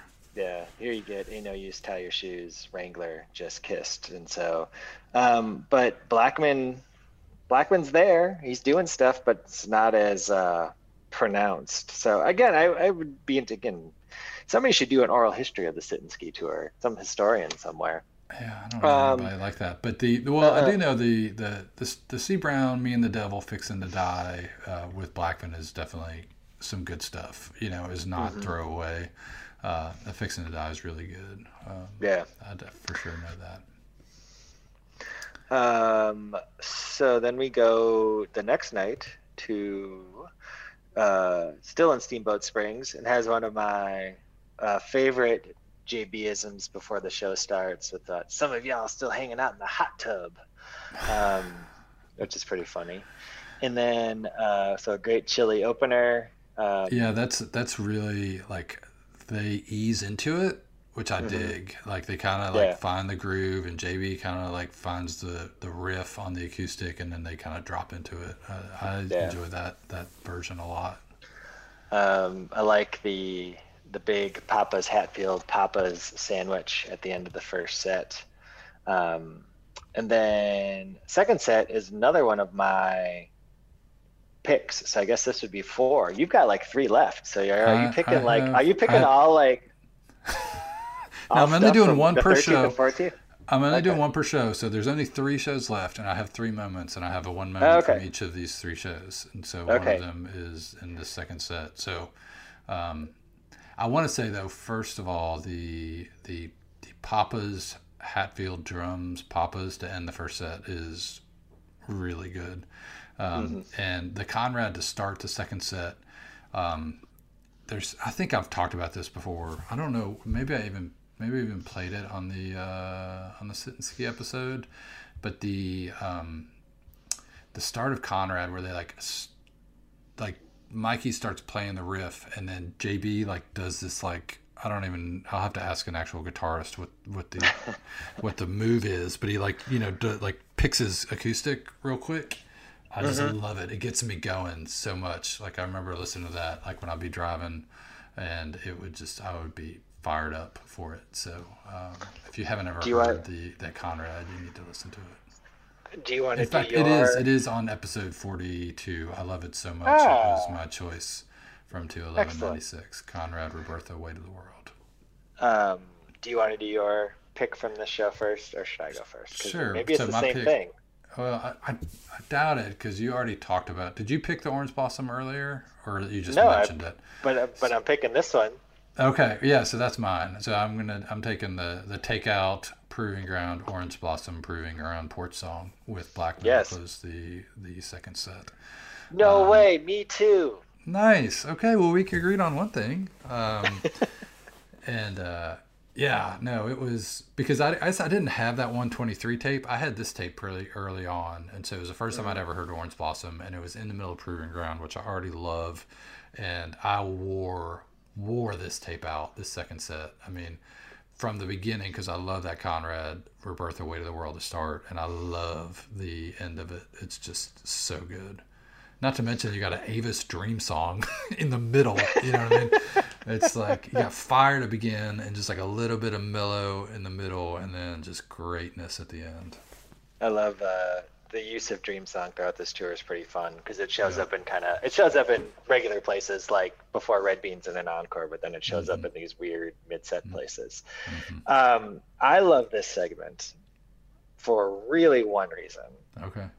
And it's when you hear Proving Ground, and so when you go on re-listen, or which is you click through Everyday Companion and you go on re-listen and you scroll through and you're looking and so on and so forth and you're like, oh, how long are these segments and so on, and then you get and it says prove takeout's 226. like, all right, that's standard, maybe a little mm-hmm. short. And mm-hmm. proving ground's 347. Mm. And you're like, that's not normal. Mm-hmm. Why is it only three minutes and 47 seconds? Well, the reason why it's only three minutes and 47 seconds is the point where the where find out just how tall I am by jumping in the middle of the is basically just find out how just how tall I am by jumping in the middle of the river. Hard stop, Blackmon. To, yeah. like, basically cede the the stage to Blackmon right. to do, to play that right. part. Yeah. And it's like he does the proving like swell, the freak, right. the, I don't know, for lack of a better word, the freak out, whatever you call it, the jam, mm-hmm. the, before he go, and then you then goes right into the melts train. into orange blossom, right? Yeah. The the the the train on orange blossom, the, the train sounds mm-hmm. on the at the beginning orange blossom special. It's just freaking awesome. Yeah. Um, and so that was like again there's like all these little moments in this tour but that one is right up there with like oh that's pretty slick yeah. well, well, well played on that one guys yeah. um, and that's one where i again not being a musician i'm wondering it's like hey let's do proving orange blossom proving. It's like hey you know the part we do the jam? We're just gonna stop and let you do that. You know i don't know if it was that well planned out. It's the last time he plays with them on the tour and he definitely gets a chance to showcase his skills this show, um, the back half of the second set, I think is probably, you know, again, the Proving Orange Blossom, Proving Porch, and then the Going Out West Blackout Encore is some of the, his best stuff this entire tour. So, yeah, agreed. Um, so good choice, Jeff. Good nice. choice, Harvey. So how many? You got one more choice left. I got one more, and you have two. I have two. Okay, so uh, after this, um, from uh, from Steamboat Springs to take a one show, one day off, and then go to Crested Butte, Colorado, to the Gothic Cafeteria. Is that closed? Is that, it's closed. Mm. Closed. Man, I mean, they must have just exp- imploded it after those two shows. and he's like, we can't do anything else here. Shut it down. I love, I love the. Uh, I mean, you being from the South and both of us living in the South you know cafeterias cafeteria style food where somebody serves you the food you know you pick out uh-huh. what you want they serve it to you yeah, yeah. The, like Ar- yeah arnold's in nashville so i'm picturing Ar- arnold's in nashville but in a in, in, a gothic setting and it just made me laugh when, right. I, think, when i think when i think yeah. about that all these dark column all these columns and like darkness and you know whatever, and then panic in the background, melting faces. Why is it that cafeterias are always have uh, like a possessive name? Like the one that we always went to in New Orleans was was Wise's cafeteria. Uh, so it's like Arnold's or Wise's. Because it's a family, I guess. Right. Do you guys have um, Piccadilly in Lexington?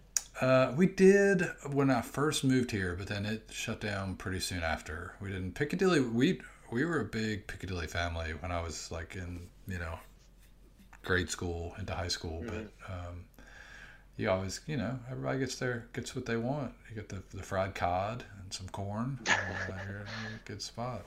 Uh, I didn't I didn't text you this, but it was big news up in Madison when I was home over Christmas that Madison is getting a uh, Raising Cane's. Uh, oh, oh, yeah, it's game changer.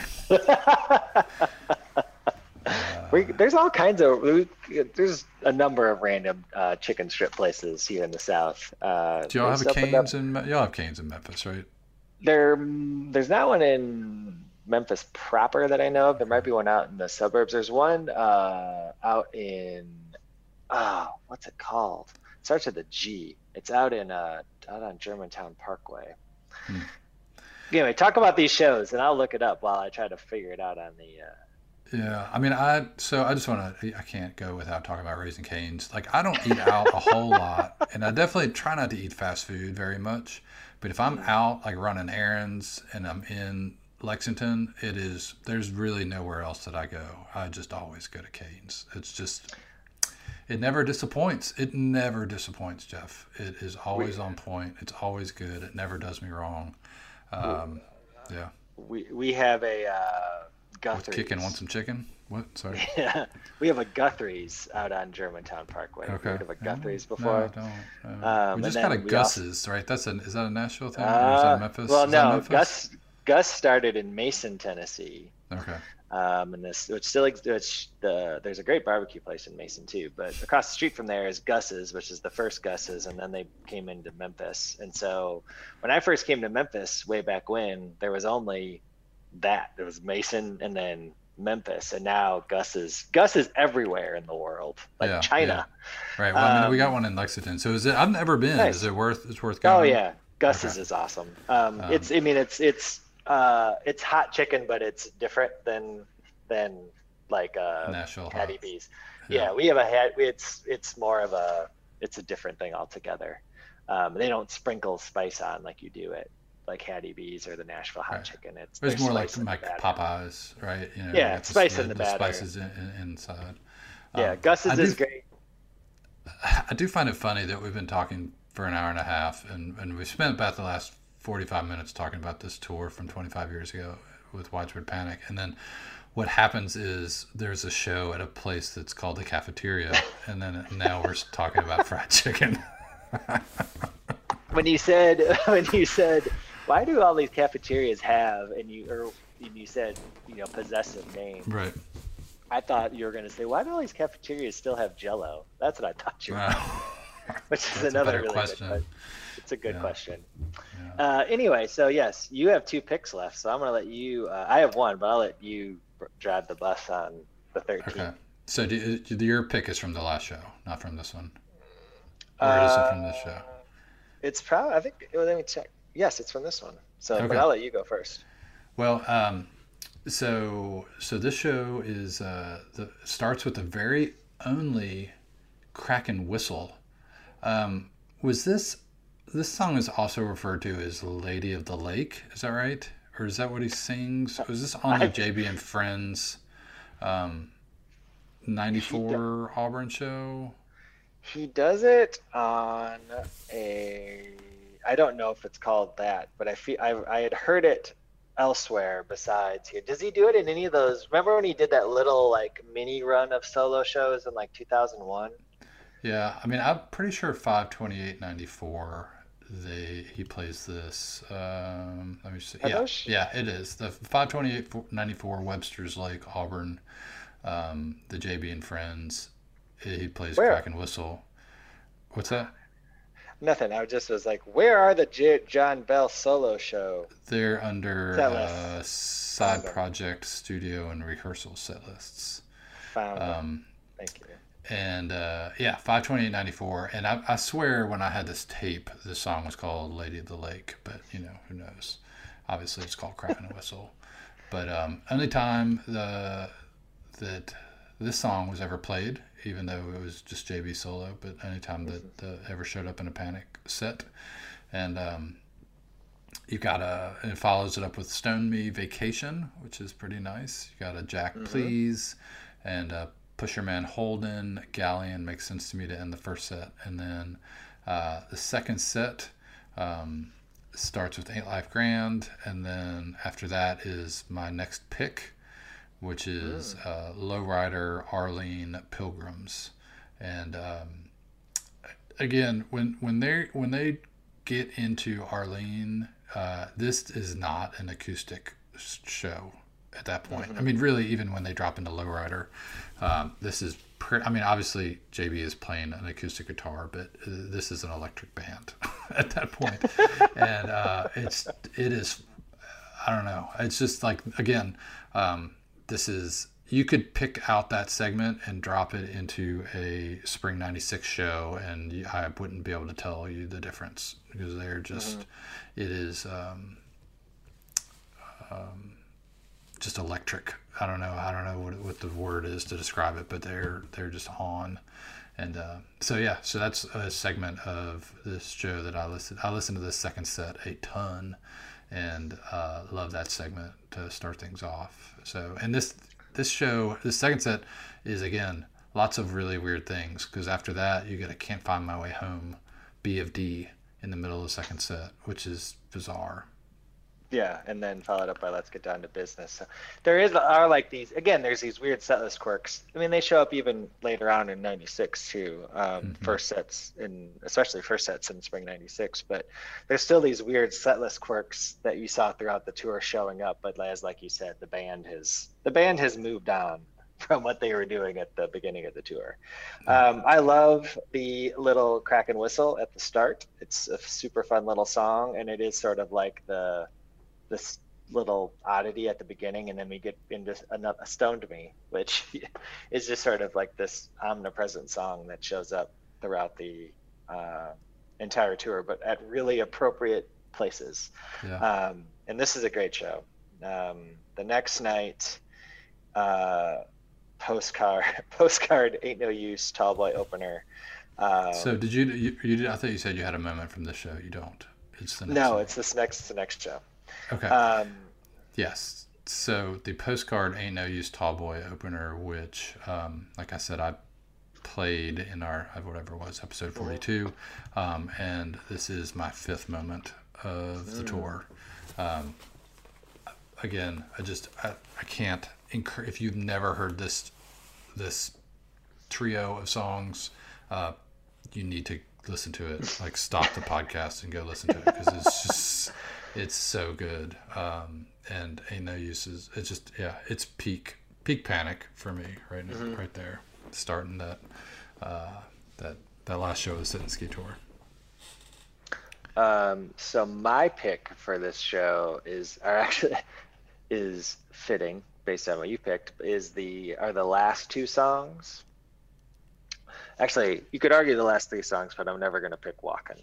So I'm going to pick the last two songs, um, if only because if the second set again, "Baby Let Me Hold Your Hand," which is something they started at the beginning of the tour, JoJo started it, and now it's a full band song. Mhm. Wrangler No Sugar, Last Straw, um, Wrangler No Sugar together, you know, Mm, mhm. is, has a very 96 feel to it. Mhm. Um, Play Nobody's Loss, which they debuted at the beginning of the tour, mid set, mid set porch song, um, Slow Porch, and then Splinters, a very short Tie Your Shoes, but again, intense stuff here. And then a walk in, and then it's like, oh, that's a good closer. And then ended the show. And then walking, and then it seems like, oh, that's the closer, and it's Oh, like, oh, it's a perfect. Yeah. It's a good way to end this it's a good way to end this tour right? And Right. then con- contentment. It's such a strange thing to have that close. It's such a weird close. Walking into the show contentment um, and again it's this is not just like the this is not light and darkness because contentment's a heavy song but it's not necessarily a dark song and it's about chicken sorry Kind um, come full so- circle about what we were just talking about. so so there's that um but i just love the the, the curveball it's like it's even Yeah. at the, the the last show of the tour they're still throwing curveballs at everybody Mhm. um and then the encore it's so fitting that takeout is in the encore just because it's just it's just like it's how it's how we all it's how it all started basically Mhm. Mhm. um, and then a blackout blues which again i know you don't like it's not one of your favorite songs but it's a great song to end this tour because No, I'm I- assu- that's I'm that's. I'm, gonna- I'm not just gonna, gonna- I'm not gonna begrudge that encore at all. That's a, I'm just- strong I'm- just gonna assume that there was a fair amount of consumption on this tour so blackout Mhm. seemed pretty uh, pretty uh, apropos do we know do you know do anybody i mean i don't that did all the shows on this tour Oh gosh, I can't imagine that anybody could have done that. But I'm uh, maybe maybe I mean, Um, three weeks in, through Colorado, you know, through ski towns in Colorado, I think would add up. But um, have to be have to be a pretty good uh, either a ski bum Trustafarian. Trustafarian, one of the two. Um, that would be a tough tour to do, but I would be interested know if somebody ever did it. So The um, I guess the only thing about Contentment Blues, so that was the the only time they played it on this tour, and Mhm. um, it was it was Valentine's Day, so that might have been the the nod. You got the uh, the baby let me hold your hand, and and you end the the set with Contentment please because you you love that's your pretty chicken. good. Yeah. so So all right, right. well we made it, Jeff. that was quite a tour. Whew. I don't know if we can do that again. I don't know if we can go through a whole Um, tour like that. No, um, but you know, we did the 25th anniversary of this, and now we're coming up on the 25th anniversary of uh, Spring '96. So I don't know Hmm. if we'll do the whole. We won't do a whole tour breakdown this spring, but No. we should do some some breakdowns of it. Yeah. Uh, how do you? So what do you want to play from this? Uh, Um, from well? I uh, I tell you what. Why don't we? We could. We'll each. Why don't we each pick a pick a thing, right? Or or we could do the the proving orange blossom because we both agreed on it. Yeah, just let's just play that. that. I think that's Okay. great. So we'll do uh, 21196 from the uh, Sheraton Ballroom in Steamboat Springs, uh, Colorado. Um, but before, let's just, you know, remind everybody to, to follow us on social media and the various uh, places. We love to hear from people. I try my best to respond, but I, I usually fail. I mean, I have a hard enough time responding to email for, you know, for work, the things that people pay me to do, that uh, it is hard sometimes to respond to people. But we do, I do read everything that comes through, and I appreciate everybody's uh, feedback and support. And um, yeah, so um, so do that and um, go if you're ever in Memphis. Uh, you go to the Stax Museum of American Soul Music, right? You can walk where you can walk where JT walked. Yeah. And it you, doesn't cost extra. Have, are you not? Are you going to put up something to honor that, or is it you not allowed, or is it just too not historic enough? I mean, um, I feel like being part of a part of an inaugural, you know, celebration is kind of a big deal. It's a huge deal, yeah. um, and, and, again, it's one of those things where all of the, uh, for I think for us as an organization, again, I'm not what what this pandemic has done to so many people in terms of loss of loved ones and loss of jobs, loss of income, all of that. For it's it's we're we're very fortunate to have to still be able to have a place to go to work every day, um, even though we've been closed, you know, four months over the last, you know, ten months, four out of the last ten months we've been closed. Um, but I think for us, for all that our organization has gone through and the loss of revenue and, and so on, you know, to be able to have this happen for us um, only would have happened if if if there could if there wasn't going to be an inaugural concert or celebration, a real one in person. Mm-hmm. Um, so if there's just a little bit of a little bit of light for us and hopefully for everybody else and we know it's a really trying time for a lot still is a lot really trying time for a lot of folks out there so um, so but for, i think for us as an organization it was definitely like the the shot in the arm that's like you know reminded us that people like us people like yeah. us and appreciate what we do so really um, really like me they really really like us so i don't know if i'll be putting like gold footprints on the carpet or anything like that but yeah.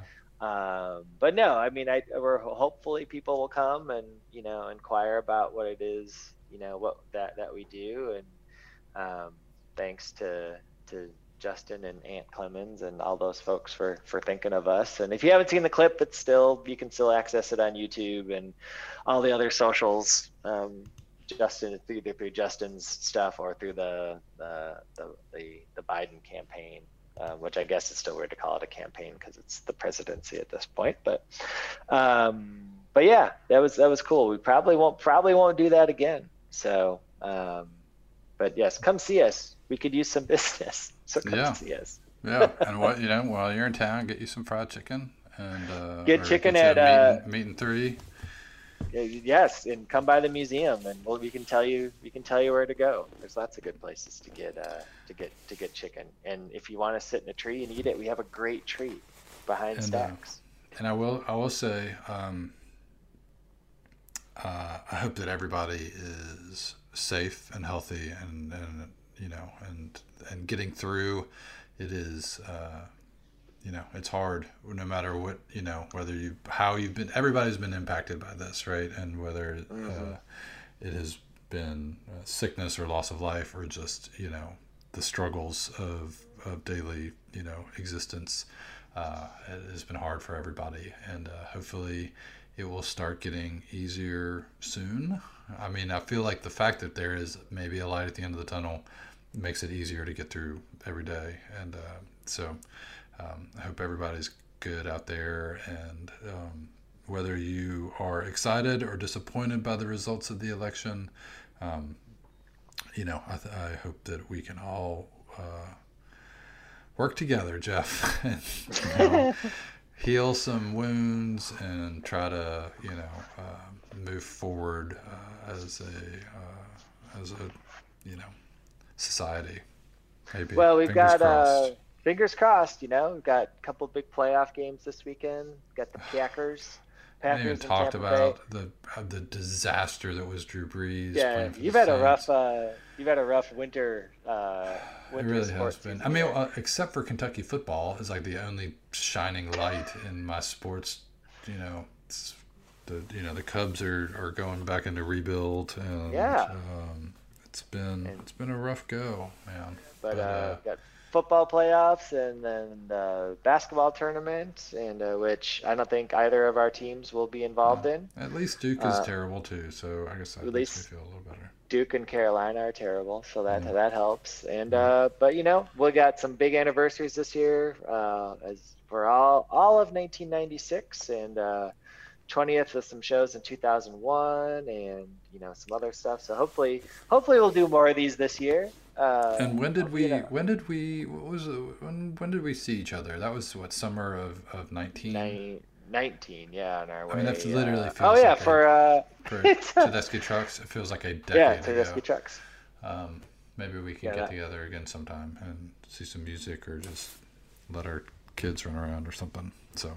Yes, get we'll we'll, we'll get good at the stand outside, stand outside with a beer and watch little people run around. Yeah. So.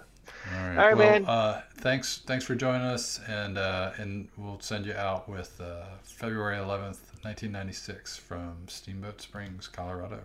Take care.